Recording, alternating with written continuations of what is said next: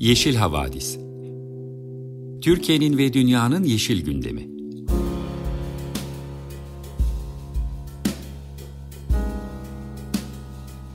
Hazırlayan ve sunanlar Demet Yaman Er, Savaş Çömlek, Dilan Altın Makas, Sare Abit ve Tansu Yeşilkır.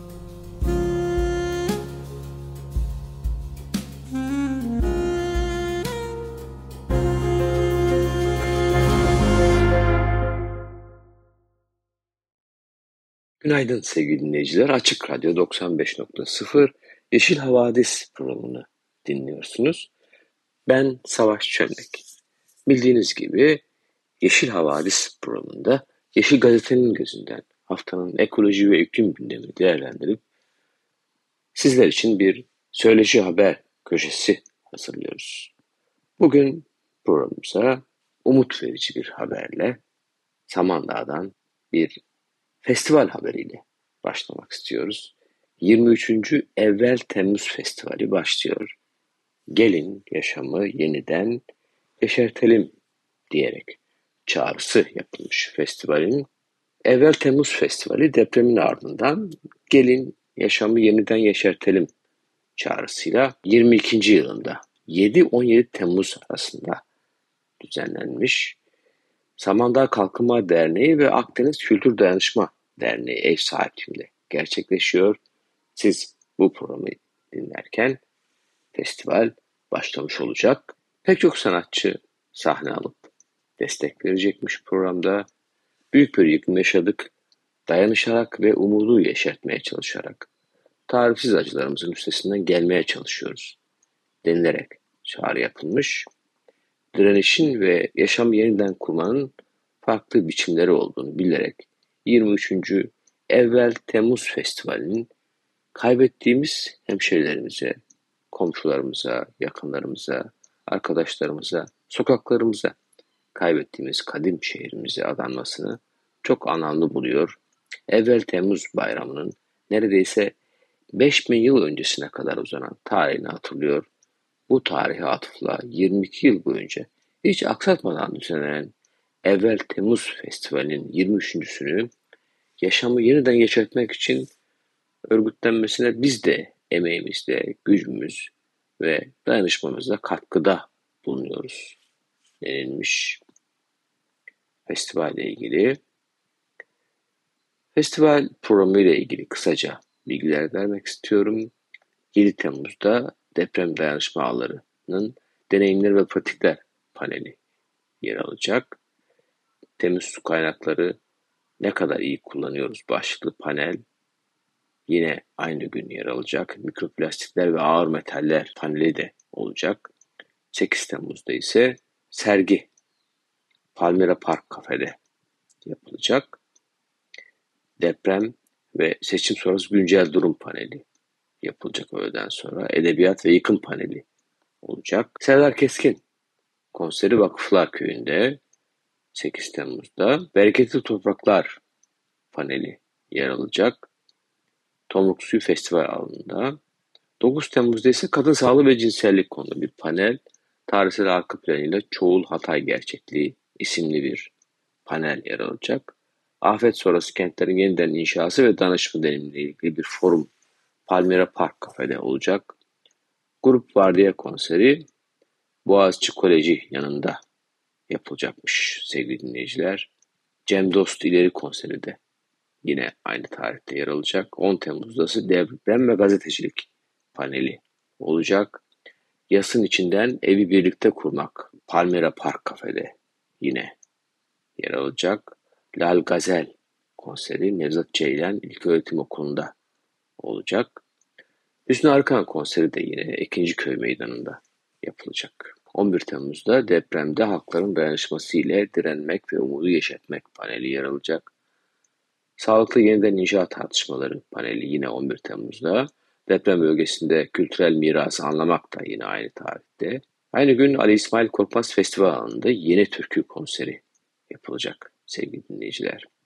12 Temmuz'da İlk Ayakkaya konseri, 13 Temmuz'da ise deprem, kriz ve yeniden inşa ile ilgili başka bir panel, yeniden inşanın ekolojik politiği paneli yine 13 Temmuz'da olacak. Güler Eletaş ile yoga Aspava sahilde 13 Temmuz'da yapılacak. Yine 13 Temmuz'daki konser programı Kardeş Türküler tarafından Ali İsmail Korkmaz Festival alanında olacak sevgili dinleyiciler. 14 Temmuz'da Grup Abdal konseri yine Ali İsmail Korkmaz Festival alanında. 16 Temmuz'da travma sonrası iyileşme paneli yer alacak. Depremden sonra psikososyal çalışmalarla birlikte düşünmek paneli olacak. 16 Temmuz'da Suavi konseri Serin Yol Belediye sahası yanında yapılacak. 17 Temmuz'da ise asbest ve kamulaştırma paneli Dikmece Mahallesi'nde olacak. Şanışer Sokrat konseri Ali İsmail Korkmaz Festival alanında yer alacak 17 Temmuz'da sevgili dinleyiciler. Programın ayrıntılarını Yeşil Gazete'den de takip edebilirsiniz. Bugünkü ekoloji bültenimizi Dilan arkadaşımız, iklim bültenimizi ise Tansu arkadaşımız hazırladılar. Ekoloji bülteniyle devam edeceğiz. Önce bir müzik arası vereceğiz. Kardeş Türküler tarafından seslendirilen hepimize tanıdık gelecek bir parçayı dinleyeceğiz. Al-Eyn Layati. Herkese merhaba, ben Dilan Altın Makas. Hepinize çok güzel bir pazar diliyorum. Bu hafta ekoloji bültenini ben sunacağım sizlere. İlk haberimiz daha önceki haftalarda da üzerinde durduğumuz Karaca Söğüt Koyu ile ilgili. Ee, biraz hatırlayacak olursak Muçev ve Global Marine şirketleri 2021 yılından itibaren Marmaris'te yer alan Karaca Söğüt Koyu'ndaki yat limanlarında kapasiteyi arttırmak istiyor ve denizel alandaki doğayı yıkım tehdidiyle karşı karşıya bırakıyordu. Marmaris Kent Konseyi, Muğla Çevre Platformu ve Marmaris Ekolojik Mücadele Komitesi, Karaca Söğüt Koyu'nun Gökova Özel Çevre Koruma Bölgesi'ne yer alması, endemik ve nadir türlere ev sahipliği yapması nedeniyle marine kapasitesinin artırılmasına karşı Karaca Söğüt yaşayanları ile birlikte mücadele veriyordu. Uzun süredir verilen bu mücadele sonunda karşılığını buldu ve Helenistik döneme ait arkeolojik buluntulara ev sahipliği yapan Karaca Söğüt Koyu birinci derece arkeolojik sit alanı olarak tescillendi. Bu da Karaca Söğüt Koyu'nun kuşaklar boyu korunacağı anlamına geliyor. Bu mücadelenin bir parçası olmuş, azmiyle bize umut olan herkese teşekkürlerimizi sunuyoruz. Böyle güzel haberler almaya devam ederiz umarım. Daha doğrusu güzel haberler beklememizi gerektirmeyecek şekilde ilerler her şey umuyoruz ki. Bir diğer haberimize geçecek olursak bu haberimizin başlığı da Kapadokya'da tahribat yaratacak yol yapımına mahkeme onay verdi. Nevşehir ilinde bulunan ve Birleşmiş Milletler Eğitim, Bilim ve Kültür Örgütü Dünya Mirası listesinde yer alan Kapadokya'da peri bacaları ve Bizans dönemi manastırları arasından geçen yola karşı açılan davada projenin iptali talebi mahkeme tarafından reddedildi maalesef. Yol projesinin bilimsellikten uzak, planlara aykırı ve koruma altındaki peri bacaları ve manastırlara zarar vereceği gerekçesiyle Türk Mühendis ve Mimar Odaları Birliği, Mimarlar Odası Ankara Şubesi tarafından açılan dava Kayseri 2. İdare Mahkemesi'nce reddedildi. Evrensel'den Özer Akdemir'in aktardığına göre mahkeme kararına dayanak olarak yol ile ilgili olumlu görüş bildiren bilirkişi raporunu gösterdi. Birazdan bu bilirkişi raporunda neler yazdığını kısaca anlatacağım ama önce biraz neler olmuştu onu hatırlayalım istiyorum. Geçen yıl yaz ayında başlayan Ortahisar Göreme Yolu, peri bacaları ve Bizans dönemi manastırları arasından geçtiği, jeolojik oluşum ve tarihi yapılara zarar vereceğine dönük itirazlara rağmen devam etmişti. Nevşehir Kültür ve Tabiat Varlıklarını Koruma Bölge Kurulu'nun kararı ile belirlenen birinci ve üçüncü derece arkeolojik sit alanında yapılması planlanan yol projesi ile ilgili olumlu karar veren Kapadokya Alan Başkanlığı iddialar karşısında yolun herhangi bir zararı olmayacağını ileri sürmüştü. Bu düşünce gördüğünüz gibi hala devam ediyor ve hala yolun herhangi bir zararı olmadığı iddia ediliyor. Bilirkişi raporunda ne yazdığını özetleyecek olursak, bilirkişi heyeti yolun çevre düzeni planına uygun olduğunu, ağır tonajlı araçlar yönünden bölgede bulunan tarihi eserlerin ve arkeolojik kalıntıların zarar görmemesi için gerekli tedbirlerin alınması gerektiği, bölgede bulunan saklı kilisenin bitiş noktasının yola yakınlığının 26 metre civarında olduğu, kilisede herhangi bir zararın oluşmadığı, diğer yapıları ve peri bacalarına zarar verilmediği yönünde görüş belirtti. Bu bilirkişi raporuna Mimarlar Odası itiraz etti. Bilirkişi raporuna yönelik bu itirazları yerinde görmeyen mahkeme heyeti ise oy birliği ile aldığı kararında bölgeden geçen eski yolun Göreme Açık Hava Müzesi'ne ve Aynalı Kilise'ye zarar verdiği için kapatılması nedeniyle bu yeni yol projesinin hazırlandığı, yeni bir yol yapılmasının altyapı tesisi açısından zorunluluk taşıdığı, alternatif güzergahların peribacalarına zarar vereceği ve saklı kilise ile etraftaki kilise manastırlara bir zarar oluşturmayacağı görüşüne dayanarak davayı reddetti. Mimarlar Odası bu kararı Ankara Bölge İdare Mahkemesi'nde temiz etti. Sırada son haberimiz var. Son haberimiz Faselis ile ilgili. Haberimizin başlığı Yargı Bakanlığın Faselis'teki yapılaşma ısrarına bir kez daha dur dedi. Antalya'nın Kemer ilçesinde bulunan Faselis Antik Kenti'nde birinci derece arkeolojik sit alanı olan Alacasu ve Bostanlık koylarında Kültür ve Turizm Bakanlığı tarafından yapılmak istenen günübirlik tesis ve plaj projesi için bir kez daha yürütmeyi durdurma kararı verildi. Antalya 3. İdare Mahkemesi Mimarlar Odası Başkanlığı tarafından açılan davada projenin uygulanması halinde telafisi güç veya imkansız zararlar doğurabilecek nitelikte bulunması sebebiyle bilirkişi incelemesi yapılması gerektiğine karar vererek yürütmenin durdurulmasına oy birliğiyle karar verdi. Alacasu ve Bostanlık koylarının birinci derece arkeolojik sit alanı olması nedeniyle bakanlık tarafından alınan kararların hukuksuz olduğunu vurgulayan avukat Tuncay Koç, biz bu projenin iptalini istiyoruz ve iptal de edilecek. Çünkü alınan kararlar kültür varlıklarını koruma kanununa ve ilke kararlarına aykırı ifadesini kullandı. Mahkeme kararları alınana dek Faselis'te önemli ekolojik ve arkeolojik tahribata neden olan inşaat faaliyetlerinin yürütülmesi nedeniyle yargı, kararında geç kaldığı yönüyle ekoloji savunucuları tarafından eleştirilmişti. Davanın avukatı Koç da Faselis'te maalesef bu kararlar biraz geç geldi biz sonucunda iptal edileceğine inanıyoruz. Fakat Faselis, Alacasu ve Bostanlı koyuna da kısmi tahribatlar verilmiş durumda diye belirtti. Buna rağmen bölgedeki tahribatın henüz geri döndürülemez boyuta ulaşmadığını aktaran koç, keşif sırasına tekrar gidip göreceğiz. Beton dökülen bir alanı sökmüşlerdi. Arka alanlarda durum nedir? Keşif sırasında durum daha net belli olacak. Tabii bir kısım yapılaşma oldu ama geriye döndürülemez boyutta değil. Oralar hala çok nadide alanlar ifadelerini kullandı. Bu haftalık ekoloji bültenimizin sonuna geldik. Haftaya daha güzel haberlerle buluşmak dileğiyle diyor ve sizlere Oasis'in Champagne Supernova şarkısıyla veda ediyorum. Hoşçakalın. Günaydın sevgili Açık Radyo dinleyicileri. Ben Tansu Yeşilkır. Yeşil Havadis programının iklim bültenine hoş geldiniz. Sizler için bu haftada Yeşil Gazete'nin haberlerinden derleyerek bir iklim bülteni oluşturdum.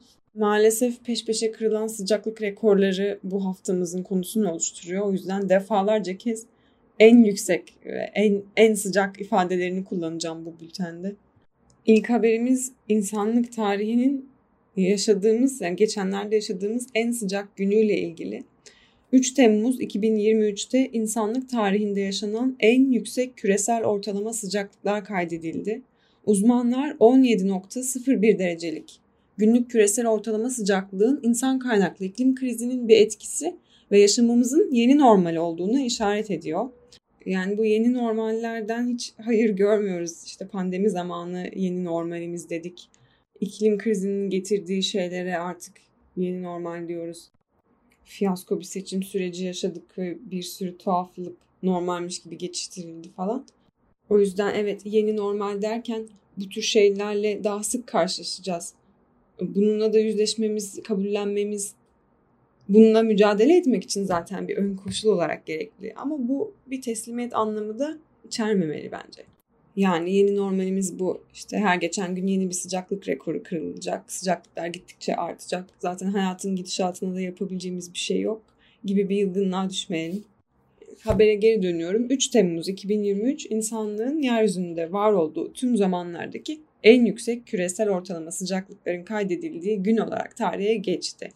Boğaziçi Üniversitesi İklim Değişikliği ve Politikaları Uygulama ve Araştırma Merkezi yani İklim Bu müdürü ve Yeşil Gazete yazarı Profesör Doktor Levent Kurnaz hocamız sosyal medya platformu Twitter üzerinde yaptığı bir paylaşımda 3 Temmuz 2023'te kaydedilen 17.01 derecenin günlük bir ölçüm olsa da insanlık tarihinde kaydedilmiş en yüksek ortalama sıcaklık olması nedeniyle önem taşıdığını vurgulamış.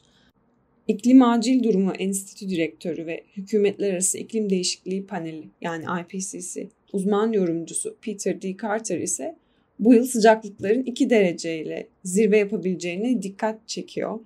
Carter sıcaklıkları artırıcı etkisi bulunan El Niño'nun henüz başlangıç aşamasında olduğunu ve gelecek yıl zirve yapacağını hatırlatmış. Haberde kısaca El Niño'nun ne olduğuna da değinilmiş. Ben de bahsetmek istiyorum. El Niño'nun en açık belirtilerinden biri Doğu ve Orta Pasifik Okyanusu'ndaki okyanus sıcaklıklarında yaklaşık her 3 ila 5 yılda bir görülen yükseliş. Bu durum dünya genelinde birbirini tetikleyen aşırı hava koşulları yaratarak bir yıla kadar etkili olabiliyor. Son 3 yıldır dünya genelinde serinletici bir etkide bulunarak sıcaklık artışlarını baskılayan La Niña hava olayı etkiliyken bu yıl La Niña sona erdi ve bilim insanları tam tersi bir etkide bulunarak ortalama sıcaklıkları artırıcı etkide bulunan El Niño hava olayının başladığını açıkladı. El Niño dünyanın bazı bölgelerinde sıcaklıkların düşmesine ve yağışın artmasına neden olsa da dünya genelinde esasen daha yüksek sıcaklıklarla, sıcak dalgalarıyla ve kuraklıkla ilişkilendiriliyor. Sıradaki haber ise kayıtlardaki en sıcak Haziran ayını yaşamamızla ilgili. Geçen ay yani Haziran ayında dünya benzeri görülmemiş deniz yüzeyi sıcaklıkları ve rekor düşüklükteki Antarktika deniz buzu ile kayıtlardaki en sıcak Haziran ayını yaşadı. Avrupa Birliği'nin Kopernikus İklim Değişikliği Servisi tarafından yayımlanan rapor, kömür, petrol ve doğal gaz gibi fosil yakıtların kullanımı başta olmak üzere insan faaliyetlerinden kaynaklanan iklim değişikliğinin bir sonucu olarak dünya sisteminde meydana gelen geniş kapsamlı değişikliklere dikkat çekti. Avrupa Orta Vadeli Hava Tahmini Merkezi tarafından oluşturulan Kopernikus İklim Değişikliği Servisi'ne göre 1991-2020 yılları arasındaki ortalamanın yarım derece üzerinde ölçülen Haziran 2023, 2019'da kaydedilen önceki Haziran rekorunu kırmış. Raporda Kuzey Atlantik deniz yüzey sıcaklıklarının alışılmışın dışında olduğu belirtilmiş. Dünya Meteoroloji Örgütü İklim Hizmetleri Direktörü Profesör Chris Hewitt şunları söylemiş. Hazirandaki ve Temmuz'un başındaki olağanüstü sıcaklık hem karada hem de okyanuslarda ısıyı daha da arttırması ve daha aşırı sıcaklıklara ve denizel ısı dalgalarına yol açması beklenen El Niño'nun gelişiminin başlangıcında meydana geldi. Alışılmadık bir durumla karşı karşıyayız ve El Niño geliştikçe daha fazla rekor kırılmasını bekleyebiliriz ve bu etkiler 2024'e kadar devam edecek. Bu gezegen için endişe verici bir haber. Profesör Hewitt şunları da eklemiş. Küresel deniz yüzeyi sıcaklıkları yılın hem Mayıs hem de Haziran aylarında rekor seviyedeydi. Bunun bir bedeli var. Balıkçılık dağılımı ve genel olarak okyanus sirkülasyonunu etkilerken iklim üzerinde de zincirleme etkilerde bulunacak. Sadece yüzey sıcaklığı değil, okyanuslar bir bütün olarak ısınıyor ve enerjiyi orada yüzlerce yıl kalacak şekilde emiyor. Özellikle de Kuzey Atlantik'teki benzeri görülmemiş deniz yüzeyi sıcaklıkları nedeniyle alarm zilleri gümbür gümbür çalıyor, diyor profesör. Uzmanlar en sıcak Haziran ayının ardından en sıcak Temmuz tahminlerini yapmaya başladı. Birleşmiş Milletler Genel Sekreteri Guterres de kaydedilen rekor sıcaklıkları atıfta bulunarak iklim değişikliğinin kontrolden çıktığını söylemiş. Bu yeni bir gelişme olmasa gerek. Guterres 3 Temmuz, Pazartesi ve 4 Temmuz Salı günleri kırılan dünya sıcaklık rekorlarına atıfta bulunarak gerekli olan kilit önlemleri geciktirmekte ısrar edersek sıcaklıktaki son iki rekorunda gösterdiği gibi feci bir duruma doğru ilerlediğimizi düşünüyorum demiş. Leipzig Üniversitesi'nde atmosferik radyasyon alanında araştırma görevlisi olan Dr. Karsten Hochstein ise bir haftasını geride bıraktığımız Temmuz ayı hakkında bir uyarıda bulunmuş. Muhtemelen Temmuz ayı şimdiye kadarki en sıcak ay, ol ay olacak ve şimdiye kadarki ifadesi yaklaşık 120 bin yıl önce yaşanan Eğmeyan'dan yani buzullar arası dönem bu yana anlamına geliyor demiş. Yani 120 bin yıl önceki buzul arası dönemden bu yana en sıcak ay. Tahminimce birçoğumuzun duymaktan, bazılarımızın söylemekten bıktığı şeyleri iklim uzmanları bir kez daha tekrarlamış. Yani bu iklim krizine karşı iklim krizini durdurmak için yapılacak aslında çok şeyin olması, yapılabilecek çok şeyin olması ve bunların yeterli derecede yapılmadığı konusunda. Hatta belki yeterli derecede yapılmadığı ifadesi bile iyimser kalıyor. Tam tersi yönde bir gidişat izlendiği için. Shell'in CEO'su bir açıklama yapmıştı. Fosil yakıtları durdurmanın tehlikeli ve sorumsuzca olduğunu söylemişti. İklim uzmanları da bunu ironik bulmuş. Bunu ironik bulmak için iklim uzmanı olmaya da gerek yoktur diye düşünüyorum. Yani tabii ki tehlikeli ve sorumsuzca olan şey sonuçlarını bile bile fosil yakıtları çıkarmaya ve kullanmaya devam etmek. Yani Shell'in yaptığı ve devamlılığını arzu ettiği şey. İklim uzmanları da bir kez daha hatırlatmış ki küresel ısınmanın karşısında yer almak ve artan sıcaklıklara karşı önlem almak mümkün. Dünya kamuoyu fosil yakıt üretimini destekleyen hükümetlere ve finansal kuruluşlara karşı tepkisini ortaya koyarak acilen eyleme geçilmesi gerektiğini belirtiyor. Fosil yakıtların kullanımının sınırlandırılması, kesintiye uğratılması veya tamamen sonlanması artan sıcaklıklara karşı dünya çapında önemli bir iklim hedefi olarak görülüyor. Ama maalesef bu işin reçetesi basit görünse de bunu gerçekleştirmek o kadar basit ve hızlı olmuyor. Böylelikle iklim bülteninin sonuna geldik. Hepinize iyi bir hafta sonu ve iyi haftalar diliyorum. Ben sizin için bu hafta John Baez'den Forever Young isimli parçasını seçtim. Hoşçakalın. Sevgili dinleyiciler, bugün Söyleşi Haber köşemizde Fuat Kemal Hoca tarafından kaleme alınan bir köşe yazısına yer vereceğiz. Konuk yazar olarak Fuat Kemal tarafından kaleme alınan yazının başlığı Baksı Müzesi Antroposen Türkiye'sinde yaşamsallık başlığıyla yer almış.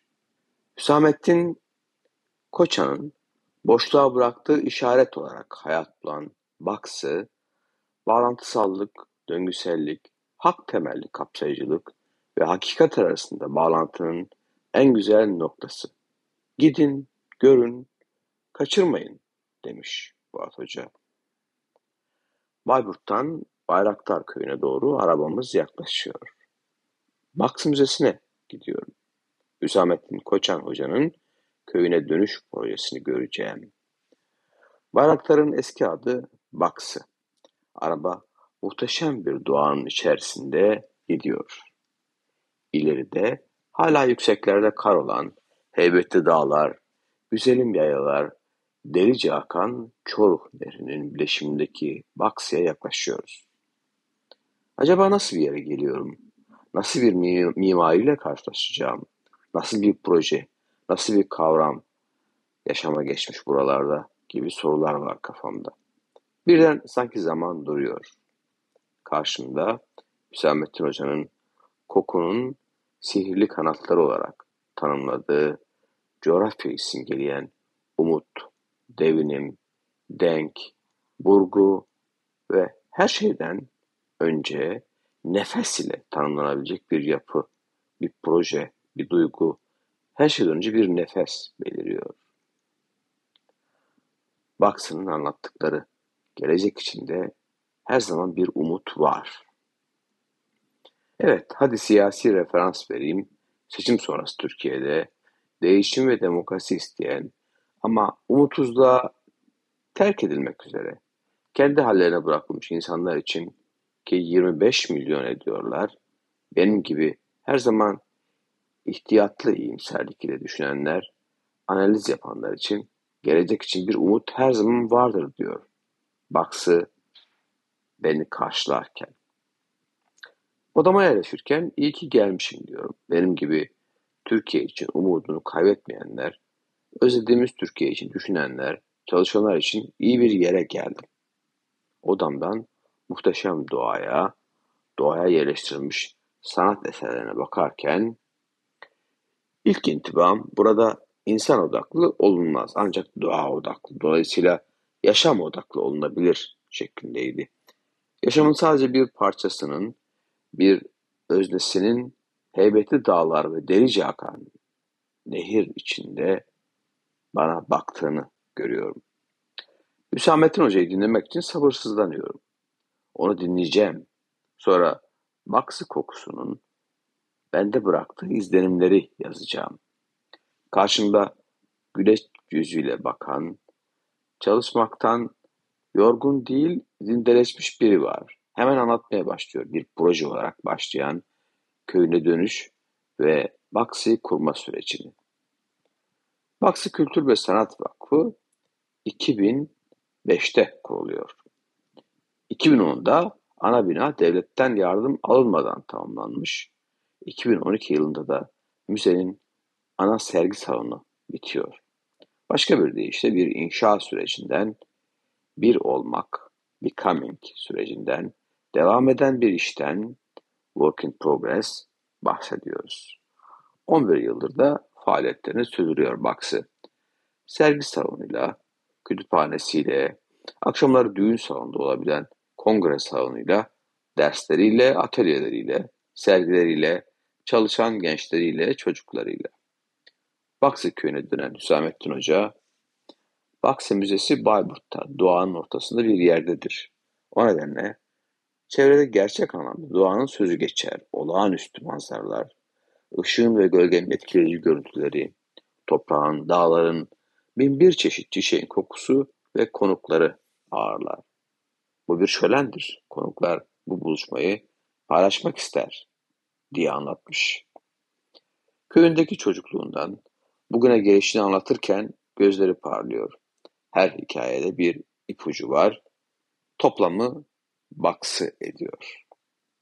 Ama o son kararı sana bırakıyor. Baksayı deneyimledikten, kokusunu aldıktan sonra sen tanımlayacaksın sende bıraktığını. Bu bağlamda da Hüsamettin Hoca gerçekten bir boşluğa işaret bırakmış. İşareti anlamlandırma çabamda Rumi'ye gidiyorum. O, Hüsamettin Hoca'nın yaptığını çok iyi tanımlamış. Ayrılırken hocayla sarılıp diyorum ki, Aynalar türlü türlüdür. Yüzünü görmek isteyen cama bakar. Yüzünü görmek isteyen cana bakar. Hocam sen burada cama değil cana bakmışsın. Özünü görmeyi tercih ederek. Hüsamettin Hoca doğaya, canlıya, cana yani yaşama bakmış. Yaşamsallığı baksı da yaşama geçirmiş. Bağlantısallık, döngüsellik, hak temelli kapsayıcılık ile hakikat arasındaki bağlantıda bir nokta olmuş baksı. Kendi kızları için eğitim önce gelir derken diğer kızların 14 yaşında evlenmesini normal bulan vicdan yoksun kişilerin iktidar ortağı olduğu ülkemizde kapılarını kız çocuklarına, genç kadınlara açmış. Onlar ülkemizin geleceğidir diyor tümüyle katılıyorum. Farabi'nin Aristo ile Rumi'nin Spinoza ile birlikteliği, ilim ile sanatı birleştirerek bunu yaparken de cana bakarak adalet ve sevgi tam da bu birleşimin merkezine otur oturuyor. Zor ama imkansız değil. İnsan azimle her şeyi başarabilir diyerek müzesini Bayraktar Köyü'nün hemen yanında yapmış. Baksı ayrılırken kentlerin Türkiye'sinde kent yönetimlerin ana kavramı olarak gördüğüm İzmir, Eskişehir, Tepebaşı gibi kent yönetimlerine önerdiğim yaşamsallık ve yaşamdaşlık kokusunu üzerimde bırakıyor. Bu kokuyu antroposen Türkiye'sinde yaşamsallık kokusu olarak tanımlayabilirim.